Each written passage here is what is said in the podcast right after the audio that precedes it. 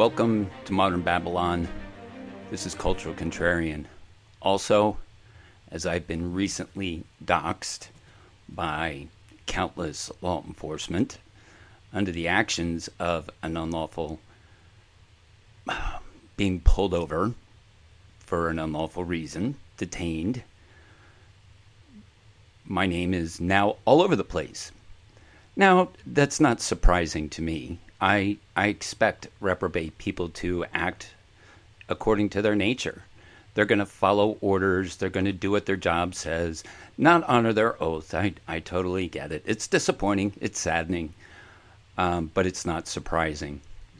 And these, I was uh, contemplating that I should be doing a broadcast on deconstructing logical fallacies, and I think that topic is just a little too deep on its own. Um, so I'm broadcasting today uh, under the guidance of my daughter, actually. She said, Dad, it'd be better if people knew who you were. I was like, Yeah, I, I didn't necessarily want people to know who I was until it was a, the appropriate time. But since the, the law enforcement have chosen to, to dox me, it, there's no sense to hide behind anonymity. It's really interesting. I had some uh, communication while I was attempting to submit a right to know law request, and the individual making the request was stating that it was essential that I provide my name, my address, my date of birth. I was like, oh, interesting. So you're threatening to not complete my right to know law request unless I surrender my Fourth Amendment right to get this information. So, under the threat of you not performing the lawful duty as, are, as defined in the Right to Know Law Act, because I have affirmed that I am a citizen of the United States and I have affirmed that I'm a resident of the Commonwealth of Pennsylvania, that that affirmation is grounds for perjury if I lied on a public record. So the allegation is that I'm perjuring myself. So I, I just said, I just want to be clear that under threat in your coercion and, and labeling things that it's essential for you to do your job, that I must surrender my Fourth Amendment right. So Sure, I will, based upon your threat of not being able to honor the law, I'll surrender it. Let me just clarify do you need any additional personally identifiable information? Do you need my, my mother's maiden name? Do you require my firstborn male child?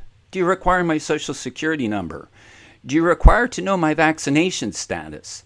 Is there any other additional information, personal in nature, that you are going to say is essential in order to fulfill my request?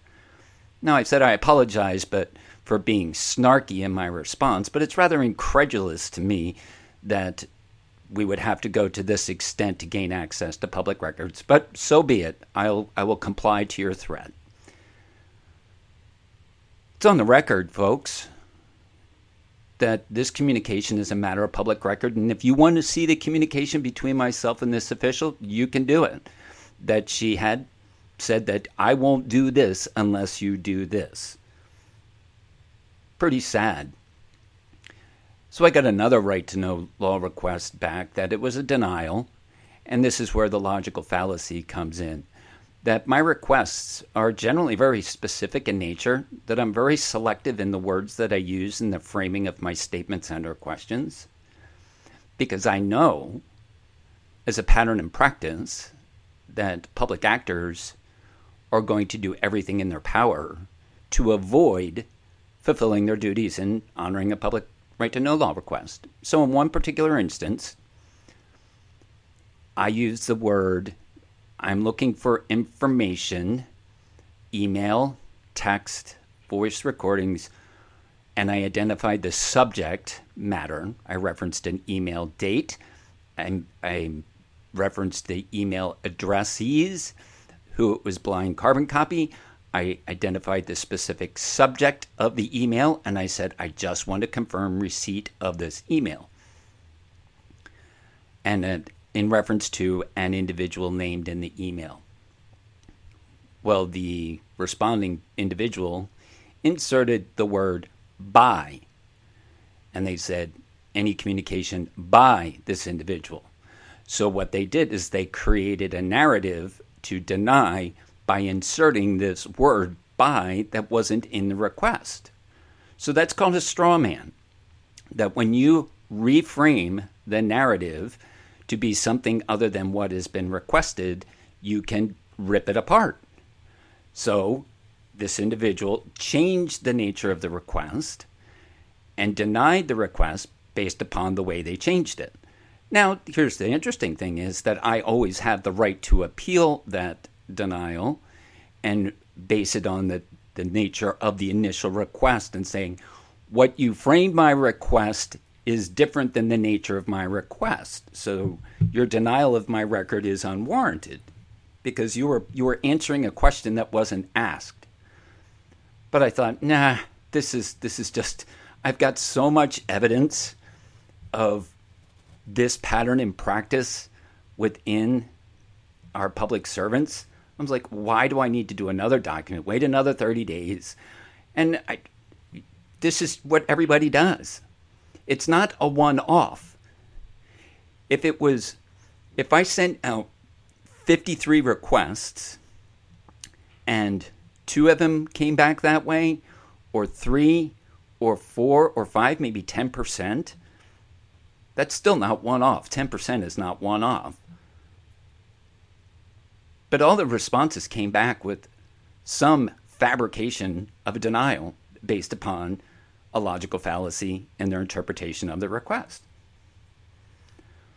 So, what I am presenting as I'm going through this process of trying to be a law abiding citizen, trying to stand on my constitutional rights, to be free to redress my public officials in their capacity at the right time, at the right place, and at the appropriate ma- in appropriate manner.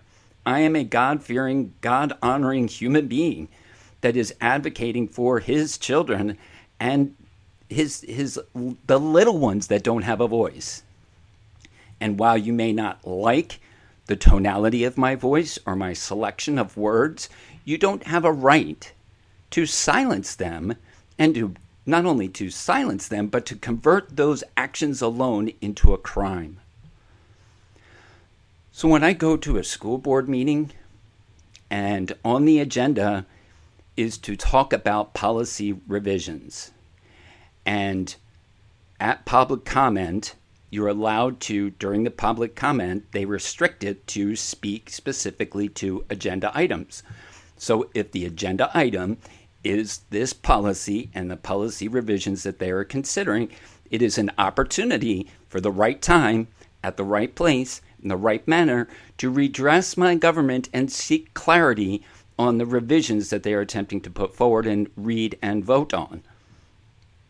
So, just my mere desire to inquire about an agenda item and speak about that agenda item at the right time, at the right place, in the right manner, and they say, but in order for you to speak, you need to jump through this hoop and jump through this hoop and jump through this hoop. And I'm sorry, those hoops are policies, folks. I'm a law abiding citizen. I am going to abide by the laws that come through our legislature, through the Congress, that are laws. And when those laws violate the Constitution, I'm going to stand on the supreme law of the land, which is the Supreme Court's precedent under the Constitution. And I may challenge your wrongful interpretation of a policy. Because Marbury versus Madison says that any policy that controverts or in, imposes a limitation on a right is repugnant. Now, I can't just do it in the moment. I have to afford the public servant the ability to be reasonable and say, whoops, we've just been told that we're doing something that's wrong. We may want to pause this and go seek legal counsel and legal advice to make sure what we're doing is lawful because this person is saying this is unlawful. But I can't make public servants do the right thing. I can't make a school board official honor their oath, comply with the law. I can't do that. I can't even make a law enforcement or a judge follow the law. I have to remind them when they're making misstatements, misrepresentations, and mischaracterizations about the law and give them the opportunity to verify, confirm, and seek counsel from their supervisor, from a superintendent, from the district attorney, wherever they may need to go. But here's our problem, folks. The authority is so out of control that they're going to assert that authority over you, not honor their oath, not go up the chain of command, and aggress against you. And then you're left being a victim with no recourse because the cabal of public servants are so isolated through plausible deniability. They have these towers of isolation, these silos of isolation that you can go report it to this particular area, which, what do they do? They investigate themselves, and there's no chain of command. So I asked a question. I asked a question. If this particular arm of law enforcement has demonstrated that they don't know the law, they're not going to go seek the higher authority like the district attorney, they're not going to honor and protect the citizen's rights. If the citizen wants to exercise those rights again and encounters those unlawful actors in, in uniform, who does the citizen call? Who do we who do we reach out to? When do I ask for a supervisor? Well, the officer won't get the supervisor. I can't make him get the supervisor but I can request it. I'm on the record requesting get your supervisor here. You're doing something which is unlawful. Well, you're going to leave, or I'm going to I'm going to put pain compliance devices on you and kidnap you and torture you and throw you in a dungeon. I'm leaving, sir, but I want to speak to your supervisor because what you're doing is unlawful. You better leave or you're going into jail. I'm leaving. I just want your supervisor. Why are you being negligent and derelict of your duty when, upon a request to get a supervisor, you're not doing that? I can't reason on the sidewalk. So, what do I do as a citizen to prepare myself for those people that are going to act unlawfully? Where do I go? I can't find a law enforcement officer who is willing to honor his oath and defend the rights of the Constitution and protect the citizens. I can't find one. It's a frickin' leprechaun. It's a unicorn. They don't exist. The cabal is so strong. They're they they're just in this mode of protect protect the blue until it happens to you. Now, I have not been aggressed upon yet, but if I were to try to stand on my rights lawfully in the face of the criminal actions of unlawful people representing authority, I'm screwed. I'm screwed. There's nobody that will run and advocate for me. They'll just say, you need to become the victim first. Once you're the victim, I'm already the victim. How much of a victim must I surrender to be and before I'll have anybody that will defend me? I don't have law enforcement protecting me. I know that's they, they don't have a duty to serve and protect. I get it. I totally get that. I need to defend and protect myself from all criminal elements, foreign, domestic, citizen, or public servant. That's my duty. I'm just asking, you chose this profession, bud. Are you going to honor your oath or not? No, obviously, none of them are. I am up to probably 60 public servants who are spitting in my face in defiance of that oath. Because honestly, that oath is meaningless.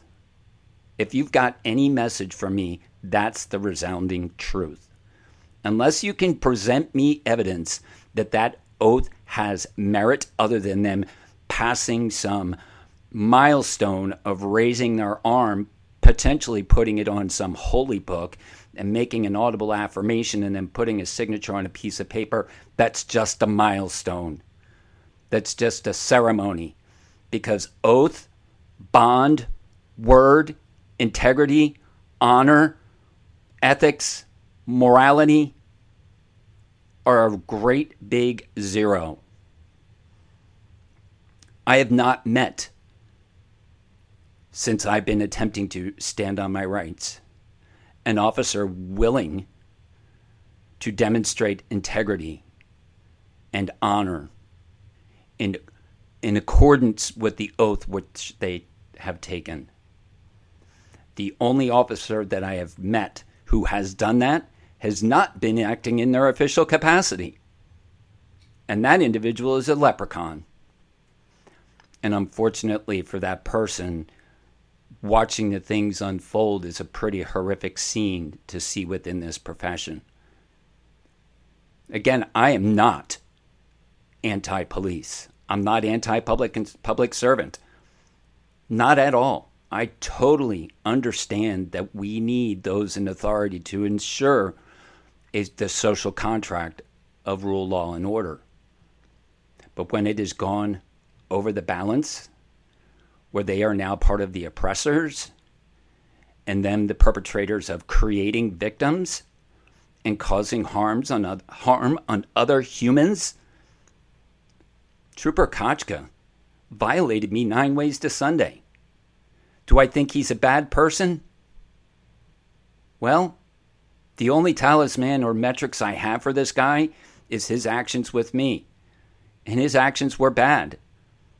They were not human to human, man to man. He was acting under his authority and overstepped his authority to steal, restrain my liberty. And it's a joke to them because what is the consequence to him? What's the consequence of them unlawfully using their authority? No citizen has the knowledge or power to hold public servants accountable when they're criminals.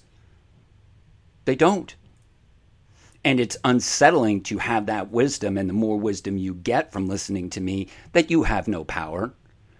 And that the amount of effort that's required to get balance and respect within this society is overwhelming. So just comply.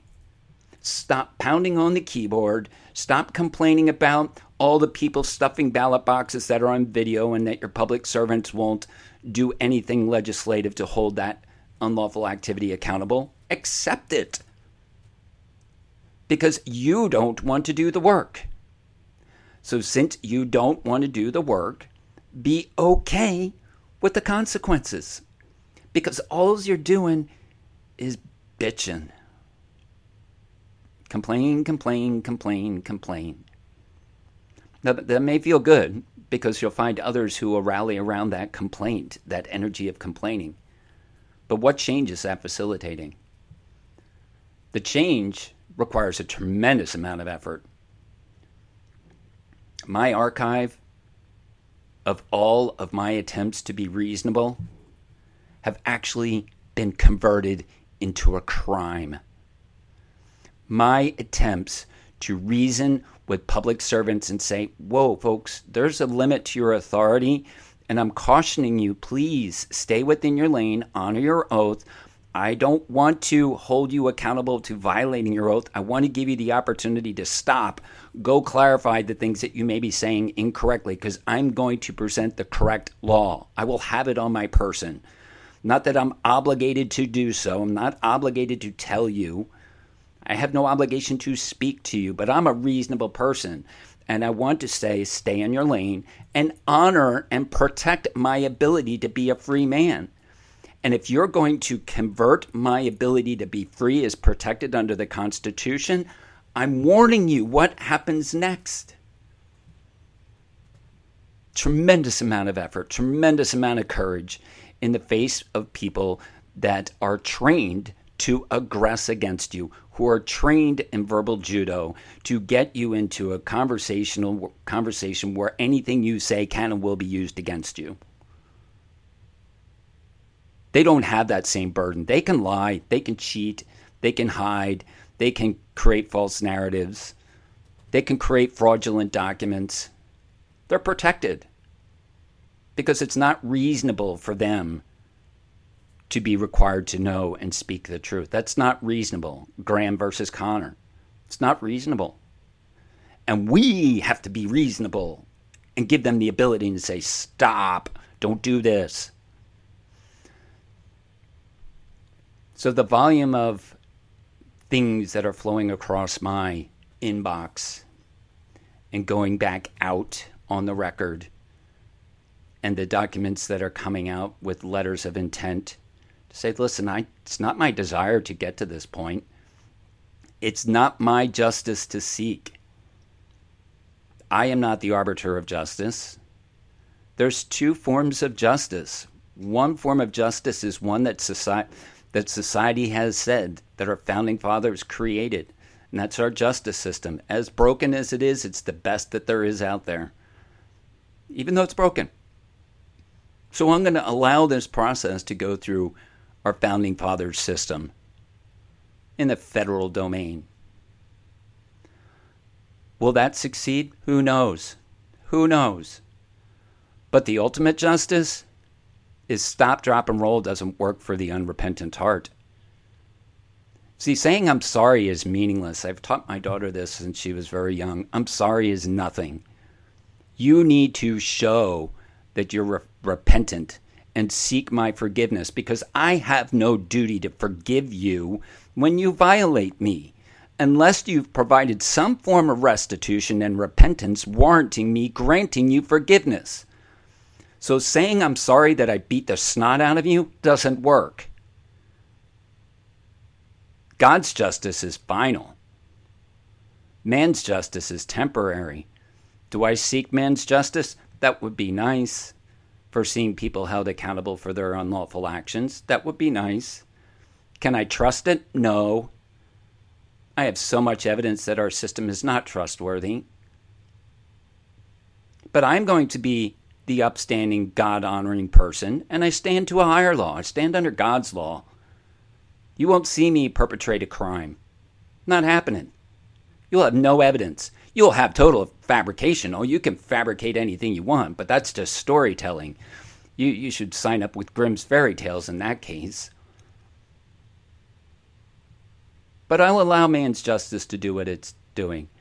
But I will have the opportunity to meet my defendants and call them to repentance and faith because they're either a biological sack of goo fizzing off meaningless brain gas in order to keep their job, to obey the orders of their fellow man, to oppress and victimize fellow humans, and put their head on their pillow, well, they're just reprobate. They're nihilistic sacks of goo. Now, I say God has a better place for them and that they'd be wise to receive grace. And I'll extend grace. But you spit it back at me, God will sort you out. God's already, everyone's destined to hell. So to hell with them. The only way they change their trajectory and go into God is based upon accepting the gift that God has extended to them. But till then, to hell with them. And I mean that figuratively and I mean that literally. You don't know love until you understand apathy.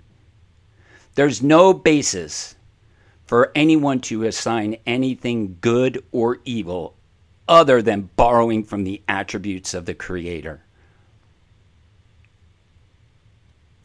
Put that in your intellectual pipe and smoke it. So I'm going to continue the fight in love. While my words may sound painful, it's truth and love.